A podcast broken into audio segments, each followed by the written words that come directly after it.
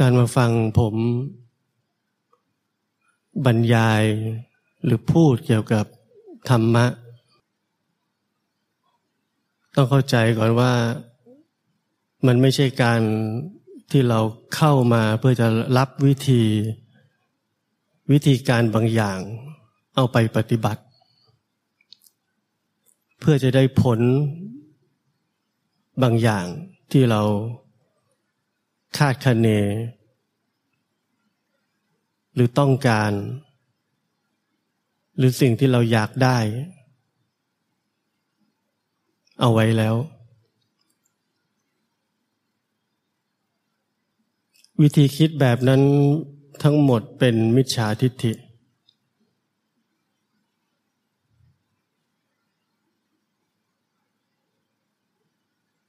ถ้าเราสามารถคิดออกตั้งแต่วันนี้ว่าผลลัพธ์ที่เราอยากได้ในวันข้างหน้ามันควรจะเป็นรูปร่างหน้าตายังไงสิ่งที่เราคิดออกทั้งหมดนั้นเป็นเพียงแค่การคาดคะเนของความคิดเป็นเพียงแค่ผลผลิตของความอยาก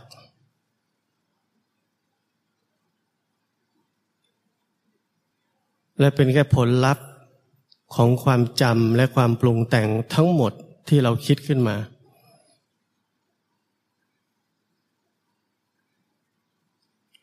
และผลลัพธ์ของความคิดทั้งหมดนั้นเป็นเรื่องของอดีต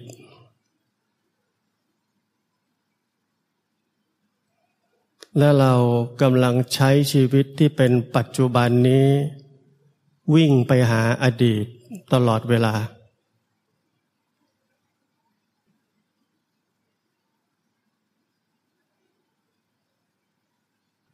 เราเข้าใจที่ผมพูดไหมเรากำลังแสวงหาสัจธรรมความจริงหรือเข้าถึงความจริงแต่ความจริงกลับกลายเป็นสิ่งที่ความคิดนั้นวาดภาพวางแผนคาดคะเนไว้เสร็จหมดแล้วนั่นใช่ความจริงไหมบริสุทธิ์ไม่มีกิเลส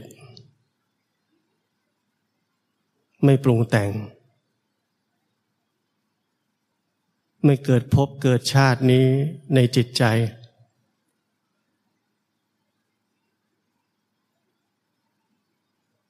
เหล่านี้ใช่ไหมที่เราคิดและวาดหวังเอาไว้ว่าถ้าเราไปถึงที่นั่นนั่นคือความจริงของชีวิตทำไมเรารู้ความจริงล่วงหน้า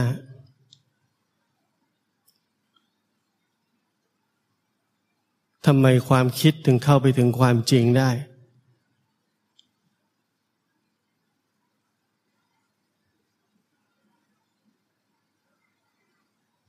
ความตระหนักชัดในความเป็นมิจฉาทิฏฐิทั้งหมดของชีวิตนี้นั่นคือขณะของการเห็นแจ้ง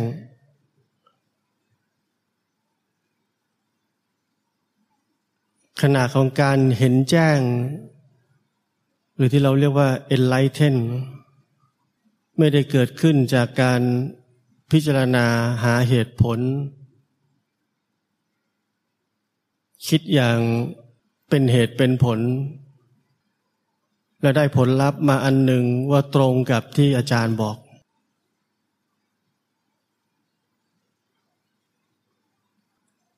ความรู้สึกของการเห็นแจ้งเป็นความรู้สึกที่มนุษย์เราคนหนึ่งรู้ได้เฉพาะตัวเองเป็นขณะของความแจ่มแจ้งโดยฉับพลันและไม่ต้องการเหตุผลทางความคิดใด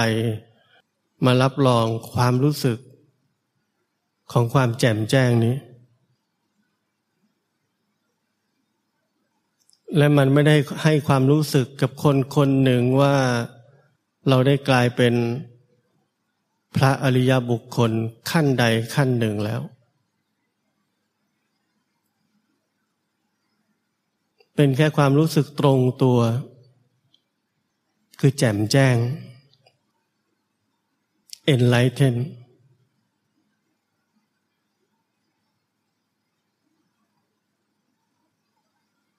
เพราะฉะนั้นการมาฟังผมจึงไม่ใช่การรับวิธีปฏิบัติไปทำเพื่อเราจะได้อะไรตามที่เราคิดและคาดหวังเอาไว้เราแค่จะได้ซึมซับจิตวิญญาณของความใส่ใจต่อชีวิตนี้ของความแจ่มแจ้งต่อความมีอยู่เป็นอยู่ของชีวิตนี้จากคำสอนต่างๆของผมแค่นั้น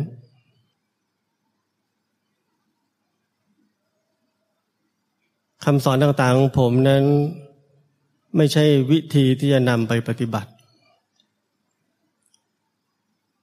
ผมแค่ปลุกทุกคนให้ตื่นขึ้นจากความหลงผิดทุกอย่างทุกแง่ทุกมุม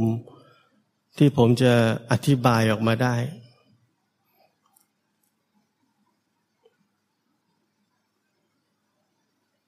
และความใส่ใจต่อทุกกิริยาของชีวิตทุกวิธีคิดและการกระทำคือประตูสู่ความรู้แจ้ง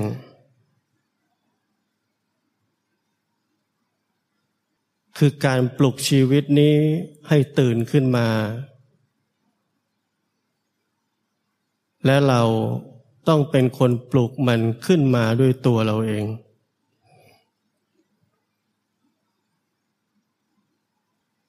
ผมเป็นแค่คนชี้ช่องชี้ทางส่วนการที่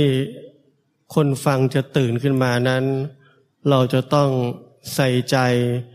ต่อช่องและทางที่ผมชี้ลงไปนั้นว่ามันคืออะไร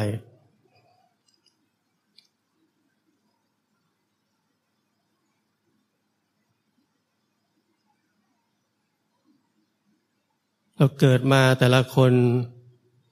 หลายสิบปีเราเคยเห็นไหมว่าชีวิตจิตใจร่างกายอารมณ์ความรู้สึกความบีบคั้นความดึงดูดความสัมพันธ์วิธีคิดความเชื่อความรู้ต่างๆที่เรารับเข้ามาตั้งแต่เด็กจนโตประเพณีวัฒนธรรมค่านิยมคุณธรรมบาปบุญคุณโทษนรกสวรรค์จนไปถึงความหลุดพ้น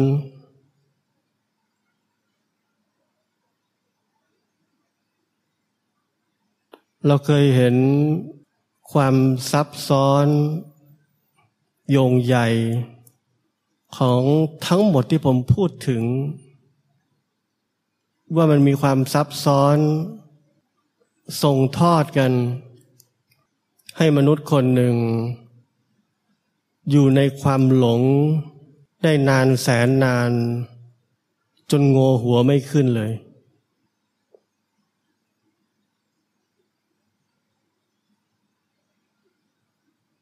เราเนื่องไหมว่าทั้งหมดที่ผมพูดถึงมีอิทธิพลต่อชีวิตของคนคนหนึ่ง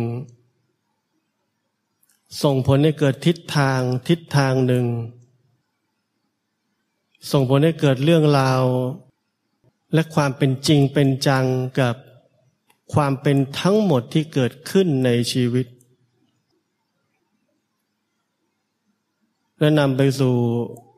ความทุกข์ความดิ้นรนจะหนีความทุกข์ความดิ้นรนจะได้รับความสุข จนกระทั่งโดนหลอกขนาดว่าจะดิ้นรนไปนิพพานจะดิ้นรนจะเป็นพระอรหันต์โดนหลอกให้เชื่อให้เคารพบูชาความเป็นสิ่งใดสิ่งหนึ่งที่ถูกให้ค่าว่าสูงส่งและบริสุทธิ์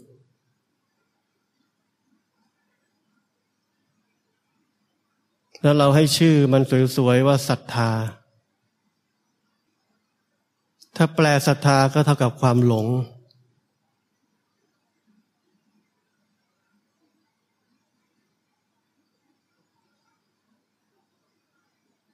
แต่เพราะเราไม่เคย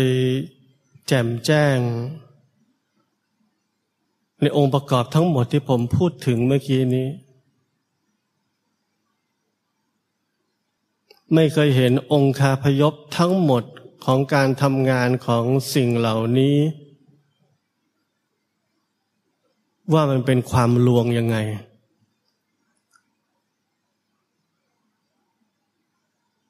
ชีวิตเราแค่วิ่งหนีความทุกข์จากสับเซตในองคาพยพนั้นๆแล้วก็ไปพักอยู่ในที่ที่รู้สึกว่าโอเคแล้วตรงนี้สบายแล้ว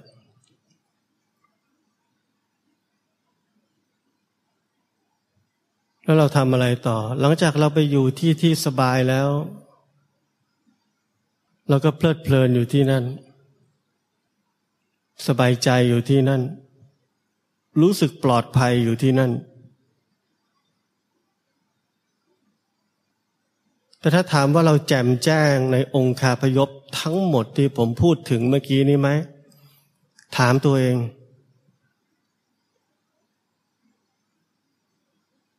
เราอาจจะรู้สึกว่าเราเป็นพระอรหันต์แล้วก็ได้ในที่ที่สบายนั้นที่เราได้เข้าไปอยู่แล้วหรือว่าได้อยู่ที่นั่นด้วยวิธีปฏิบัติธรรมบางอย่างที่เราเชื่อถือ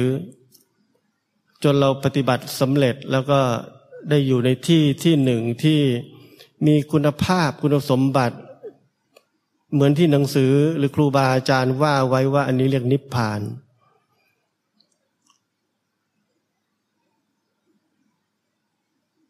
แต่ถามตัวเองว่าเราแจ่มแจ้งองคาพยพทั้งหมดที่ผมพูดถึงเมื่อกี้นี้แล้วไหม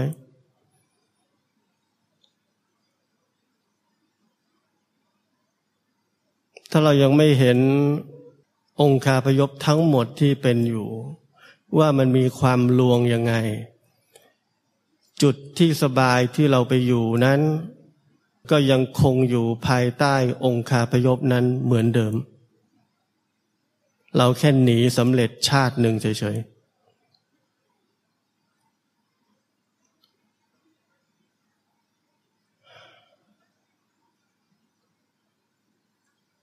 ๆเราคิดว่านิพพานความหลุดพ้นคือจิตที่ไม่ปรุงแต่งไม่มีอะไรเกิดไม่มีอะไรดับว่างเป็นมหาสุญญตาเราเชื่ออย่างนั้นจริงๆซึ่งเป็นเรื่องไร้สาระมาก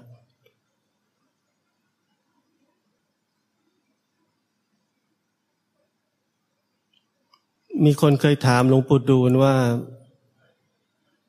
หลวงปู่เป็นพระอรหันต์แล้วเนี่ยยังมีความโกรธไหมหลวงปู่ตอบว่ามีแต่ไม่เอาตกลงจิตว่างไหมตกลงไม่มีกิเลสไหมตกลงไม่มีอะไรเกิดไม่มีอะไรดับในจิตไหม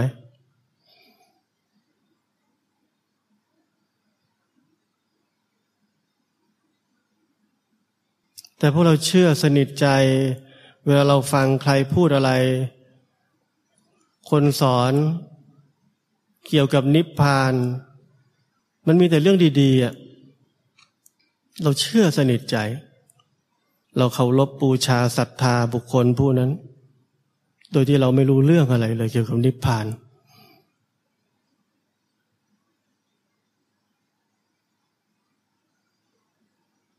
และด้วยความไม่รู้เรื่องของเรานั่นเองนั้นก็เราก็หนีไม่พ้นว่าชีวิตของเราทั้งชีวิตก็จะเป็นชีวิตที่ถูกหลอกตลอดไป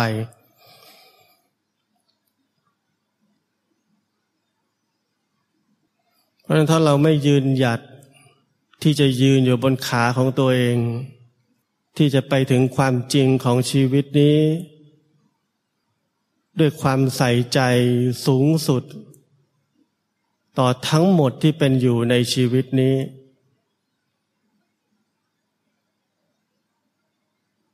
เราจะไม่มีวันไปถึงหรือแจ่มแจ้งว่าความจริงคืออะไรกันแน่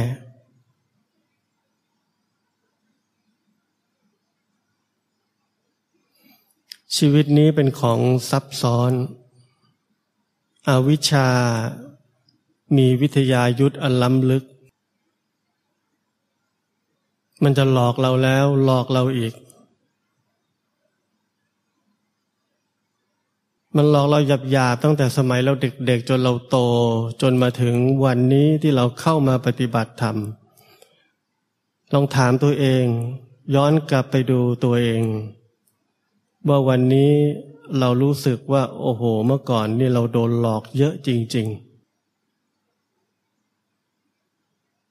แต่ผมบอกว่านั่นเป็นแค่ภูเขาน้ำแข็งเราเพิ่งชนยอดมันเฉยๆ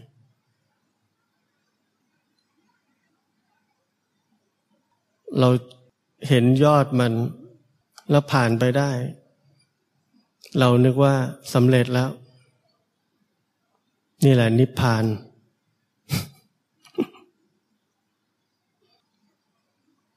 เดี๋ยวนี้เราไม่มีกิเลสแล้วเดี๋ยวนี้จิตเราไม่ปรุงแต่งแล้วเดี๋ยวนี้จิตเราว่างแล้ว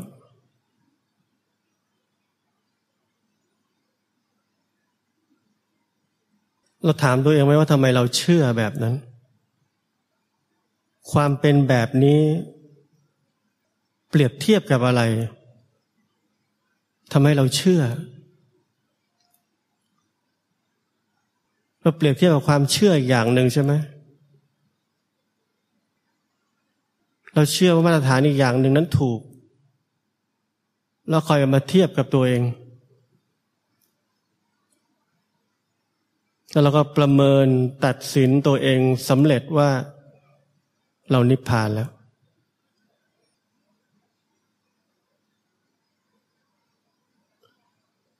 แต่นักปฏิบัติธรรมผู้ชาญฉลาดจะรู้ว่าจะไปคิดว่าเรานิพพานไม่ได้พูดไปอย่างนี้เขาก็รู้หมดว่ามีเรา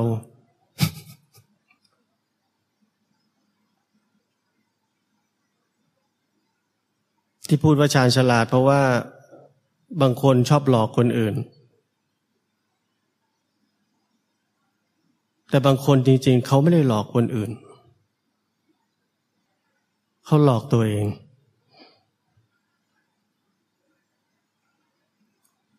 พอตัวเองเชื่อสิ่งที่หลอกตัวเองก็เลยค่อยบอกคนอื่นต่อ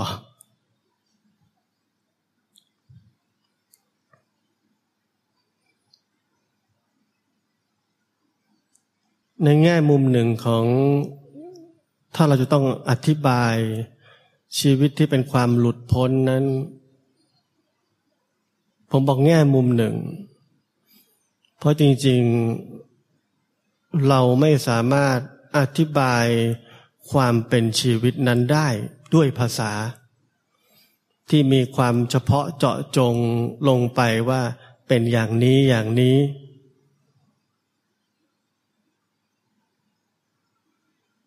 มันไม่ใช่ชีวิตที่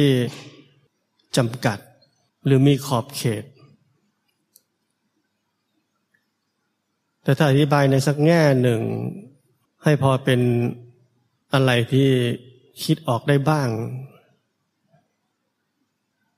คือชีวิตที่เป็นปัจจุบันผมพูดเรื่องนี้หลายครั้งชีวิตที่เป็นปัจจุบันนั้นดูฟังแล้วก็ง่าย แล้วเราก็ทำให้คำสอนนี้ผิดพลาดได้ด้วยหลากหลายวิธีเช่นการเพ่งความพยายามมีสติความพยายามไม่คิดไม่ไปอดีตไม่ไปอนาคต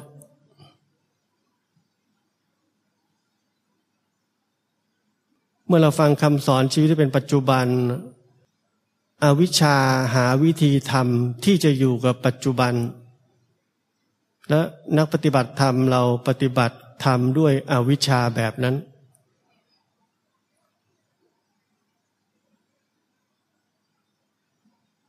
แต่การจะมีชีวิตที่เป็นปัจจุบันได้นั้นคือความสามารถที่มนุษย์คนหนึ่งจะแจ่มแจ้งกับการที่มันไปอดีตไปอนาคต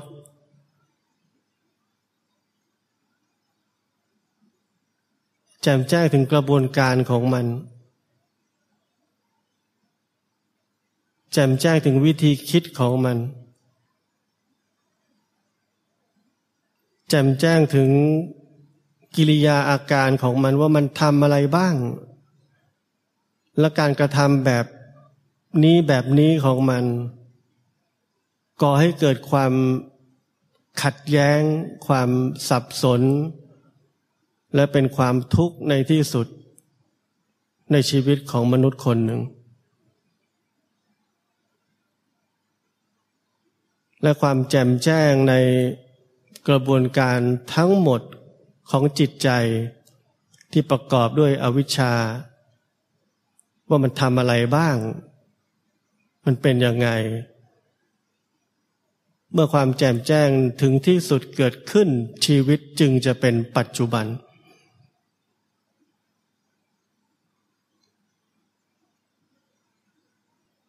แต่ชีวิตของมนุษย์เราไม่ใช้ปัญญาที่จะเห็นแจ้งอะไรๆด้วยตัวเราเองเราแค่ชอบทำอะไรที่เป็นวิธีบอกมาทำยังไงอ๋ออยู่กับลมหายใจจะไม่ได้อยู่กับปัจจุบันอยู่กรรมฐานสักอันหนึ่งไว้ใช่ไหมจะได้อยู่กับปัจจุบันแล้วก็มีความเพียรเอาไว้อยู่กับกรรมฐานเหล่านี้ทั้งหมดใช่ไหมจะได้อยู่กับปัจจุบันง่าย